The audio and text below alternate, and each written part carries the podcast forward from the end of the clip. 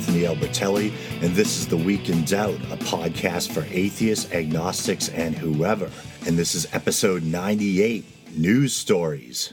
It's been a while since I've dedicated a show to news stories, so it's about time. Before we start, though, I'd like to thank the following people for following the show on Twitter Jessica and Jordy Atheist. I'd also like to thank Crocoduck once again for showing his support on Twitter. Also, I'd like to thank Brian Burns for reaching out via the show's Facebook page. He let me know how much he likes the show, and he shared a news story, which I in turn will share with you shortly. Um, I think that's it for this week's shoutouts. Actually, before I move on to the news, I believe I have to make a correction of sorts. I mentioned last week how I've been rereading the Sumerian Epic of Gilgamesh.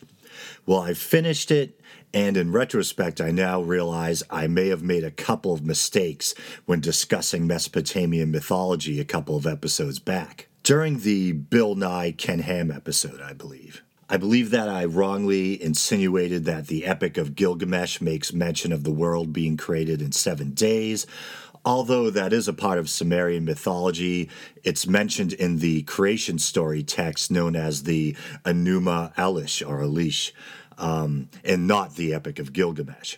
I got something else wrong, but actually corrected myself later in the same episode.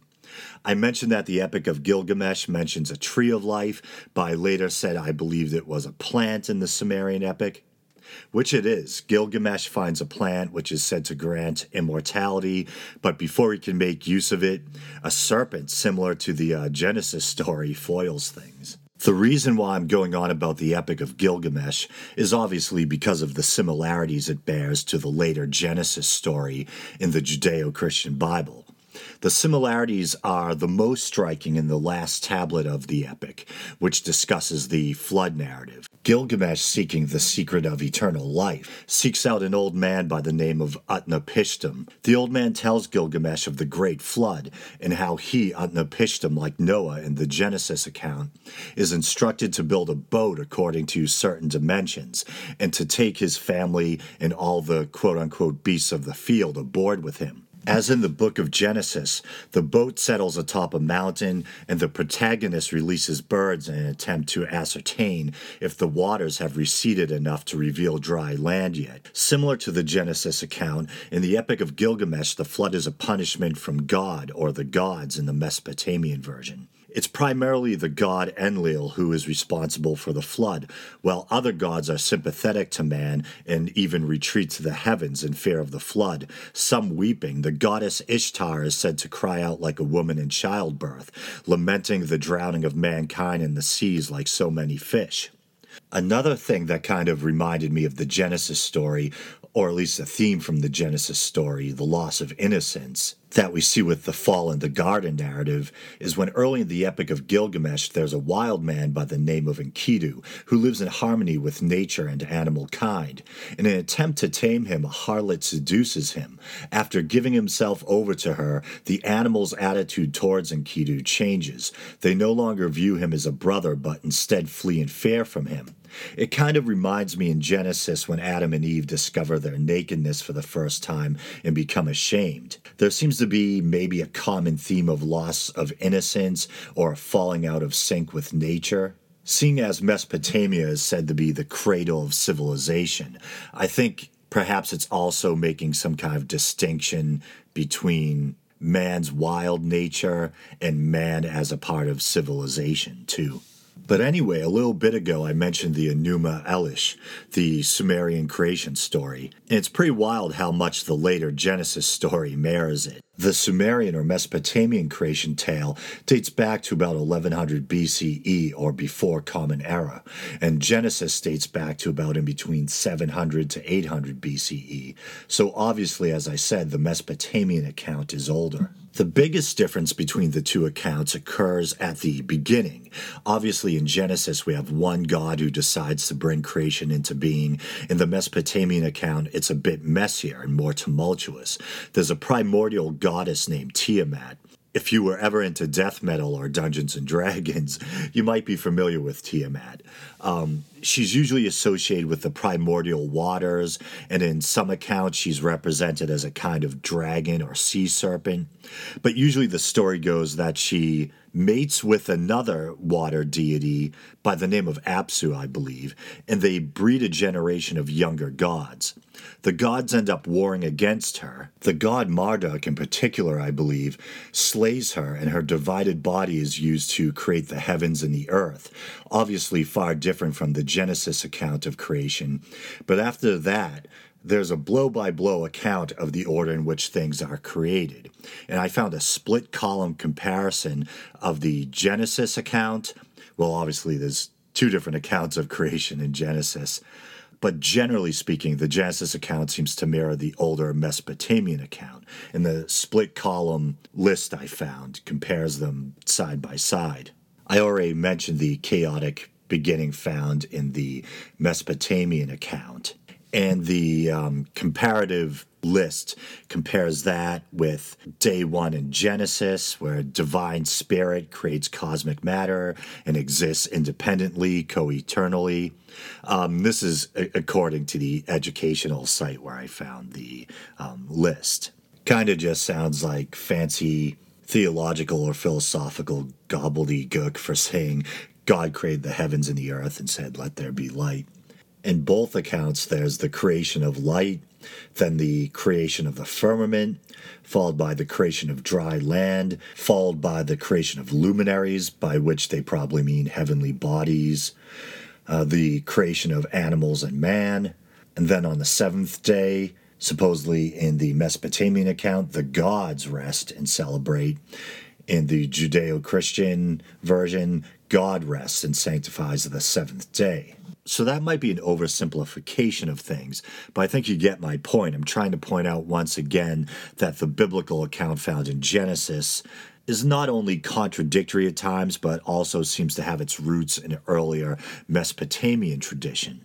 And as I kind of alluded to earlier, there's two different accounts of creation in Genesis, and I believe they differ on the exact order in which things were created. In one account, animals are made before man. And in the second count, I believe man is made first, followed by the creation of animals.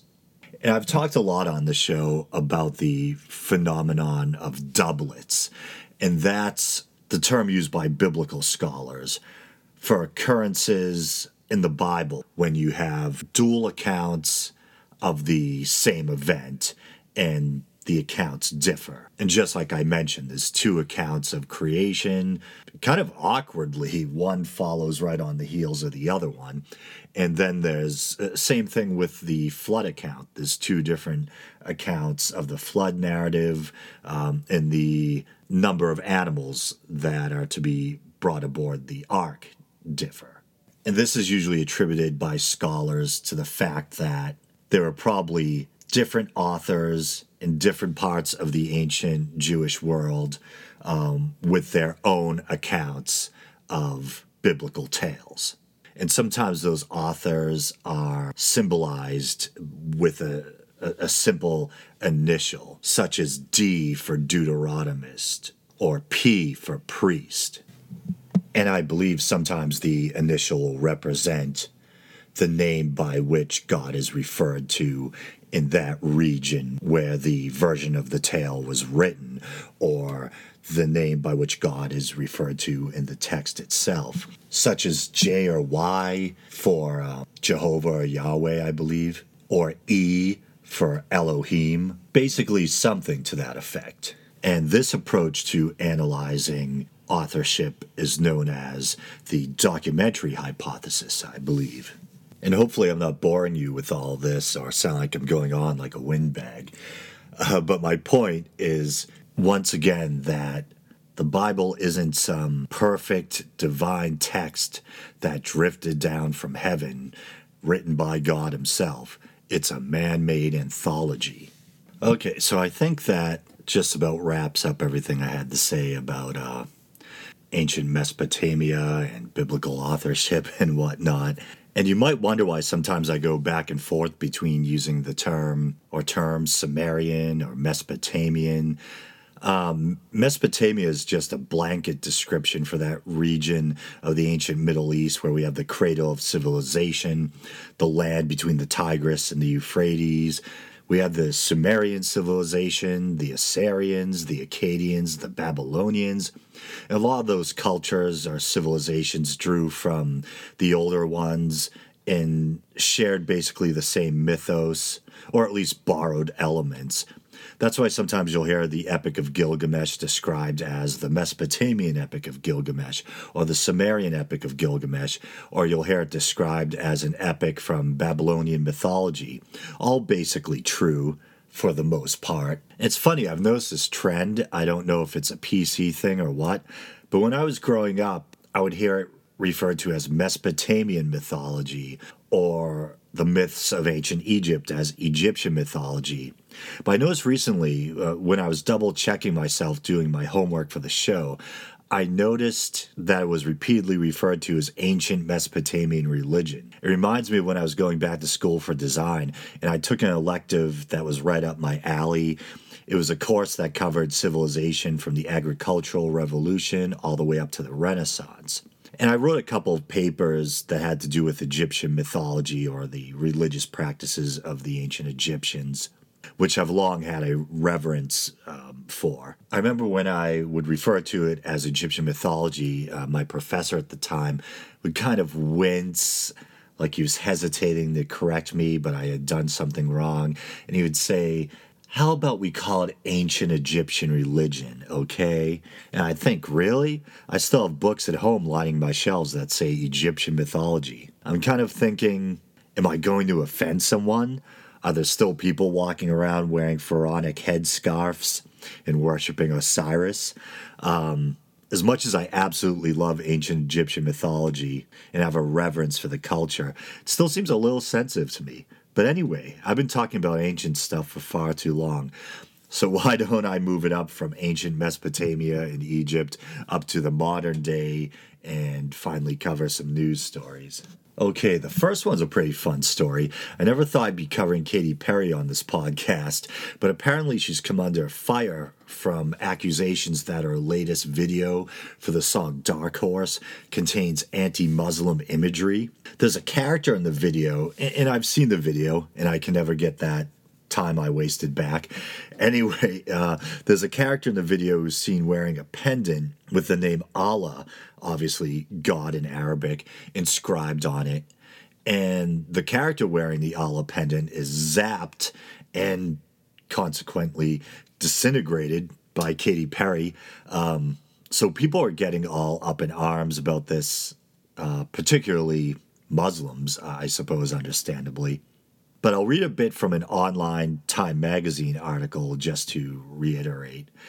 The Egyptian themed clip features Perry as Cleopatra, sitting on a throne as suitors try to woo her. And it's been applauded by Egyptologists for its historical accuracy. Yet it's not accusations of cultural appropriation that are plaguing Perry in the wake of the video's February 20th release, but charges of blasphemy.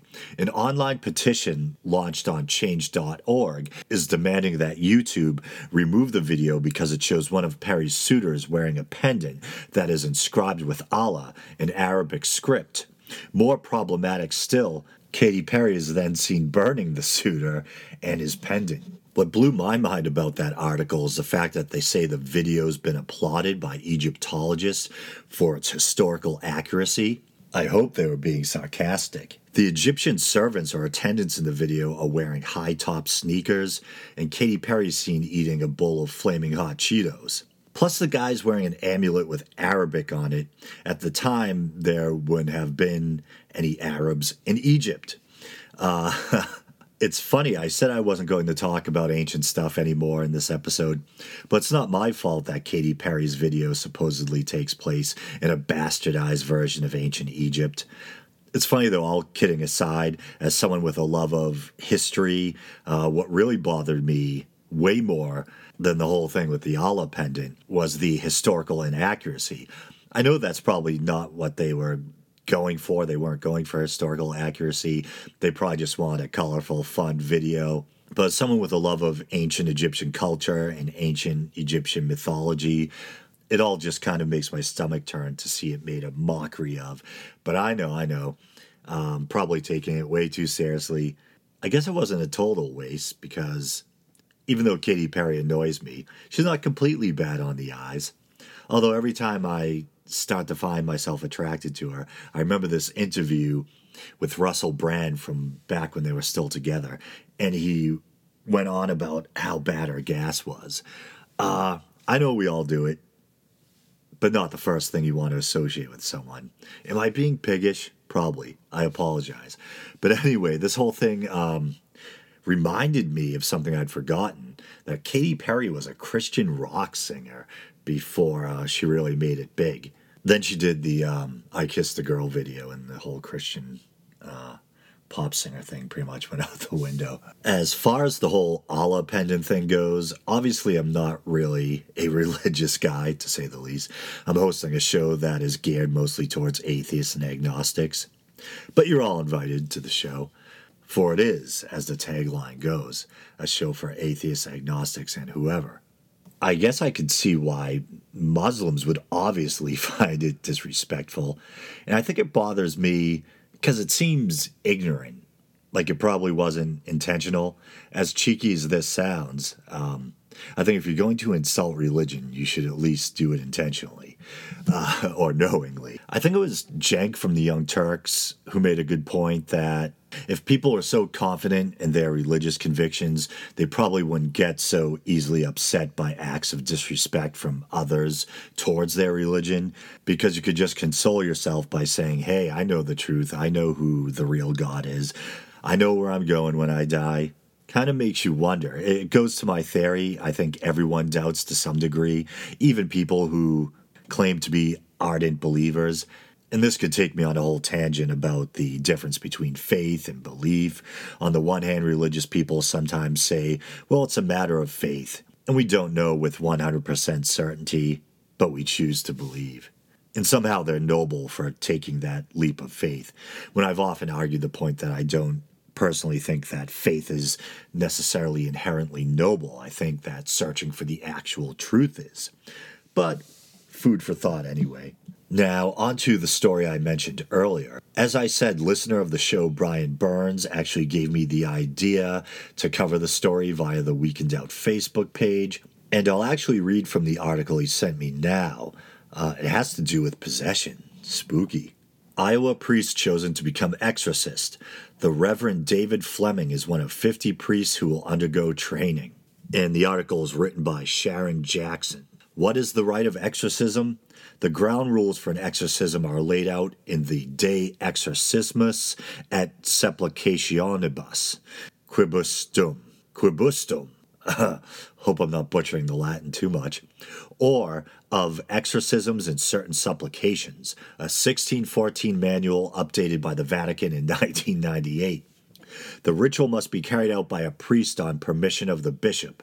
The priest should have recently gone to confession and be as free from sin as possible. One or more assistants are also involved in the process. The subject must be conscious and may be restrained.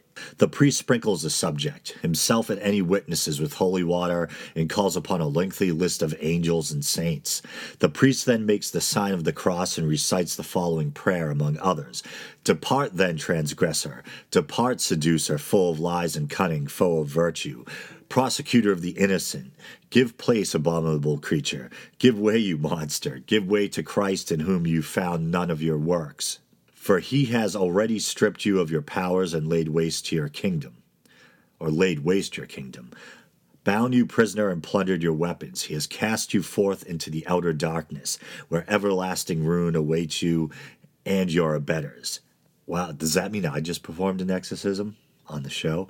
Uh, back to the article. If the ritual does not work, it may need to be repeated daily wash, rinse, repeat, I suppose. Source of exorcisms and certain supplications. And here I continue.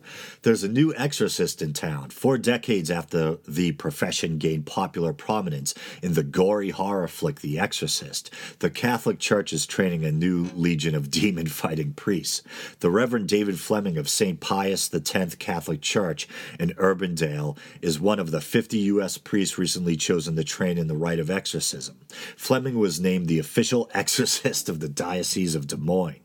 It is the church's first effort in the United States to coordinate a comprehensive and systematic formation process for this particular ministry, Fleming told the Catholic Mirror Des Moines.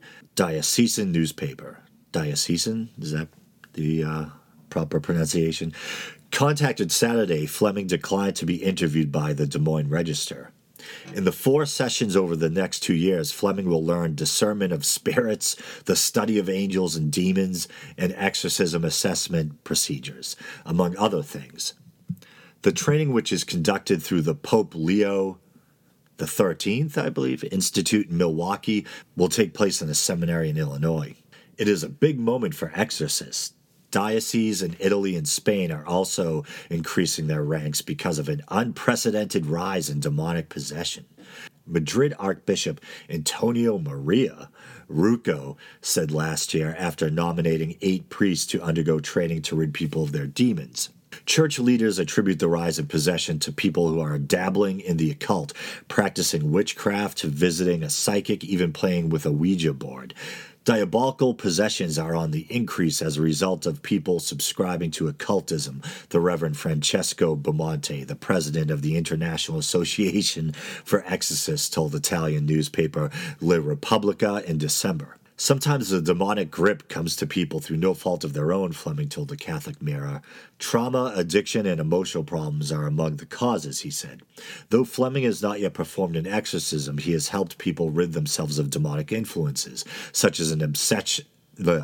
Such as an obsession or an infestation of demonic activity in their home, he said. A full demonic takeover, church leaders say, is rare. It seemed like when Brian sent me the link, he was a bit surprised by the story, but having been raised Catholic, I can tell you, no, I'm not surprised. I think I've talked about it on the show before that as a kid I was warned against the dangers of things like Ouija boards, tarot cards, anything that could possibly create an opening for demonic infestation or demonic activity. I think I may have told this story on the show before, but when I was really young, probably elementary school age, um, in Sunday school, we had a young female teacher, although she probably seemed old to me at the time. She was probably only in her 20s or 30s, and she scared the crap out of me and I imagine the other kids by telling us how one time around the holidays, she was using a Ouija board with some friends and supposedly made contact with some kind of demonic entity, and the Ouija board proceeded to fly around the room and knock over a Christmas tree. It should go without saying that I don't believe the story was true. Um, I don't know if she was necessarily lying. She was probably rather allowing herself to indulge in the willing suspension of disbelief, so to speak. Whenever I think of that story, I still get um, kind of indignant for the uh, child that I was and for the other kids involved. If she wants to believe in that stuff, that's fine. But it seems kind of irresponsible to drag a bunch of young, impressionable kids into your own disturbed little fantasy. Um, some of you out there might be of the more superstitious variety, and you might be asking, well, how do you know that the story wasn't true? Well, the way I'd put it is that it seems to defy logic and reason and science. In all my days, I've never seen an inanimate object take off of its own volition, maybe with the exception of something like a ball leaving the hand via kinetic energy or a leaf being blown on the wind. But in that case, it's not moving of its own volition, it's being moved by scientifically proven forces. Yeah, I suppose anything's possible, but my guess, based on what we know about the natural world and um, what we know of scientific law, in my own lifetime of observation and experience, is that no, most likely the Ouija board didn't take off on its own and fly around the room, and most likely they weren't in contact with some demonic entity. I just remembered that the article uh, I just read mentions The Exorcist, and it's funny. Uh, you guys have probably heard me talk on the show about how I've been skeptical and wrestled with doubt regarding things like the existence of God and afterlife since a relatively young age. Nevertheless, though, I still had nightmares about The Exorcist up until around the time I was 27. Uh, I think I was still in elementary school and they were playing The Exorcist on TV. And this kind of paints a weird tableau, but uh, my whole family was sitting around watching The Exorcist together. And when the really shocking demonic possession scenes, I almost said the real head turning scenes, no pun intended, uh, kicked in, my father would look at me with this mischievous grin, and he could tell I was scared shitless.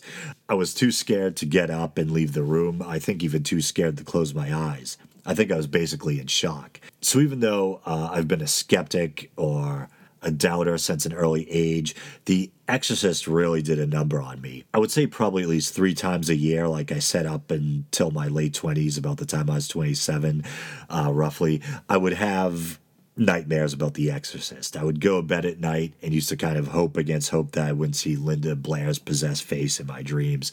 Uh, I used to have to do the same thing regarding sharks and plesiosaurs too, uh, but eventually uh, I just stopped caring. Now I'm just glad to get a decent night's sleep so I can worry about life's real horrors like having to wake up to go to work every day and pay bills, etc. When I entitled this episode News Stories, I wasn't kidding. Here's another one. This one concerns a high ranking general, now retired, I think, by the name of Jerry Boykin. He's made the news recently for some rather controversial statements he's made. Some of the things he's said date back a while. Um, he's devoutly religious, to say the least, and he's been known to give sermons or talks regarding his militant view of the Christian Messiah. But I'll play a clip so you can hear him in his own words. The Lord is a warrior. The Lord is his name. And in Revelation 19, it says when he comes back, he's coming back as what? A warrior. A mighty warrior leading a mighty army, riding a white horse with a blood-stained white robe. And I don't know about the theologians, and I was at Dallas Theological Seminary yesterday, and I said, I'm not going to argue theology with you folks, but I believe that blood on, on that robe is the blood of his enemies because he's coming back as a warrior carrying a sword. And I believe now, I, I, have checked this out. I believe that sword he'll be carrying when he comes back is an AR 15. Where did the Second Amendment come from? I ask my students this. I ask uh, men's groups. I say, where did the Second Amendment come from? From the founding fathers. It's in the Constitution. Well, yeah, I know that. But where did the whole concept come from? It came from Jesus. When he said to his disciples, now, if you don't have a sword, sell your cloak and buy one. I know everybody says, well, that was a metaphor. It was not a metaphor. He was saying, in building my kingdom, you're going to have to fight at times. You won't build my kingdom with the sword, but you're going to have to defend yourself. And that was the beginning of the Second Amendment. That's where the whole thing came from. I can't prove that historically, and David will counsel me when this is over, but I know that's where it came from. and it, and the sword today is the AR-15. So if you don't have one, you go get one. You're supposed to have one. It's biblical. So that's a little scary, right? Jesus as a warrior in a blood soaked robe with an AR 15. Definitely a little different from the image of Jesus, meek and mild, holding a lamb and preaching about social justice. But you know, as crazy and bloodthirsty as this guy kind of sounds, there is some militant language and imagery in the New Testament. But that really kind of lurid and violent imagery regarding Christ's return is to be found specifically in the book of Revelation. And I wonder if the general knows that Revelation almost didn't make it into the New Testament. Some people, even in its day, thought that its tone might be too dark and violent in contrast with the general tone of Christianity. One theory I've heard is that it made it into the Bible, at least in part, because of a case of mistaken authorship. People thought it was written by the Apostle John, but it was actually written by another John in exile by the name of John of Patmos. There's other moments in the New Testament when Jesus utilizes militant imagery, like when he says, I come not to bring peace, but a sword. Or if you don't have a sword, sell your cloak and buy one. Uh, many people argue that these are simply metaphors, while others like um, Reza Aslan suggest that Jesus may have actually been more politically radical than most think and may have even been a, um, as weird as it sounds, a freedom fighter of sorts. Of course, there's the famous quote about turning the other cheek, which seems to endorse pacifism. But I once heard someone suggest that even that might be interpreted as a show of defiance, not turning the other cheek as a show of nonviolence, but as if challenging the person to strike the other cheek as well. But on the other hand, there's the scene of Jesus' arrest where Peter slices off the ear of the high priest's servant and Jesus heals it. The story of Jesus in Matthew, where he overturns the tables of the money changers in the temple, uh, that definitely seems a bit rebellious. But who knows? We're dealing with different books written for different communities, uh, which were probably never meant to be taken as journalistic accounts. In fairness, when I was a kid, I instinctively took Jesus' statement about coming not to bring peace but a sword as a figurative way of saying that his message or teachings would be seen as controversial or dis- or divisive. But hey, I'm a non-believer. Um, yeah, so you have this high-ranking general, and uh, I believe this is the same guy that also said that he believed that George Bush wasn't uh, uh elected; he was chosen by God or something like that. And I got those audio clips courtesy of the Young Turks. I say courtesy as if they actually gave them to me. You know, I basically took a clip and dissected it and pulled the audio from it. But, anyways, thanks to Young Turks, uh, my favorite online news show. Okay, one more news story. This one's been around since mid February, so hopefully it doesn't seem uh, like it's old news a Christian snake handler featured on the National Geographic Channel. Well, the snake handler is Christian, not the snake, obviously. Uh, I probably shouldn't laugh because uh, the guy ended up dying from a snake bite. Um, but I'll read a bit from a uh, USA Today article. Pastor Jamie Coots had appeared on Snake Salvation a Kentucky pastor who co starred in the TV show Snake Salvation has died of a snake bite. Emergency personnel received the call Saturday night that someone at a church, Full Gospel Tabernacle in Jesus' name, had suffered a snake bite, Middlesboro Police Chief Jeff Sharp said in a statement. He said an ambulance crew went to the church, but the Reverend Jamie Coots had left. The crew went to Coots' home and found him suffering from a bite to the hand. After a brief examination and discussion of the possible dangers if the wound was not treated, treatment and transport to the hospital was refused, Sharp said. An hour later, police emergency officials and a deputy coroner returned to the home to find that Coots had died. Sharp said, once again. Coots, who was profiled on the National Geographic show featuring Pentecostal serpent handling preachers, pleaded guilty last year to violating Tennessee's exotic animals law and agreed to surrender his snakes. Coots and the show's co star, the Reverend Andrew Hamblin, believe in a passage from the Gospel of Mark that suggests a poisonous snake bite won't harm them if they are anointed by God's power. And these signs shall follow them that believe. In my name shall they cast out devils, they shall speak with new tongues, they shall take up serpents, and if they drink any deadly thing, it shall not hurt them. They shall lay hands on the sick, and they shall recover.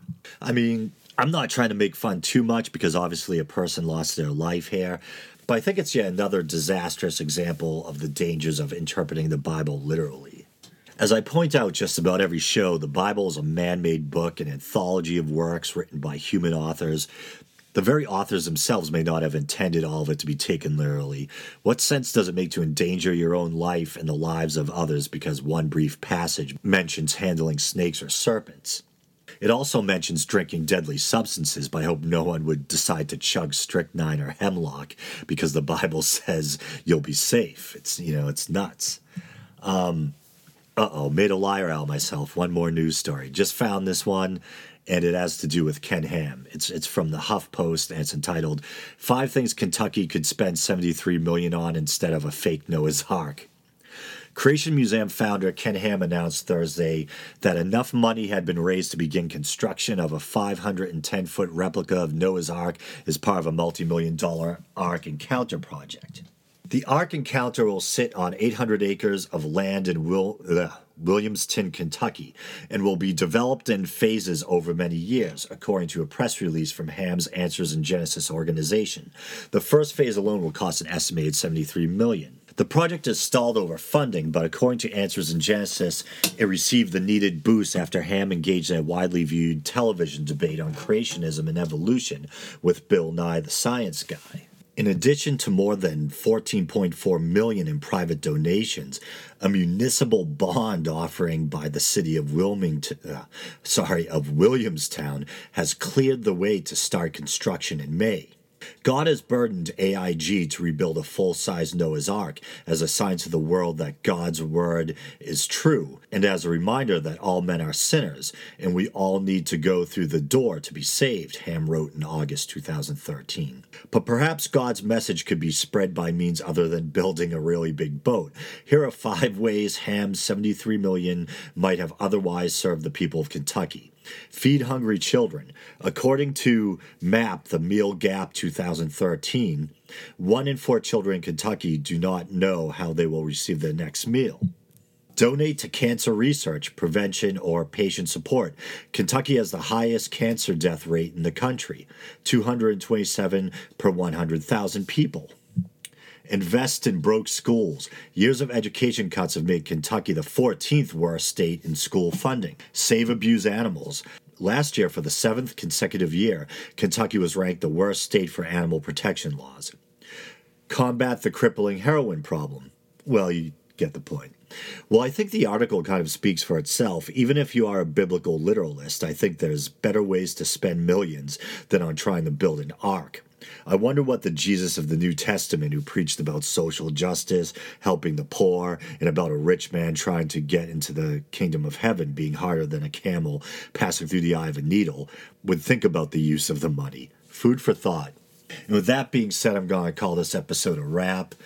As always, you can like the show on Facebook, you can follow the show on Twitter, you can visit the Week in Doubt YouTube channel. You can review or subscribe through iTunes.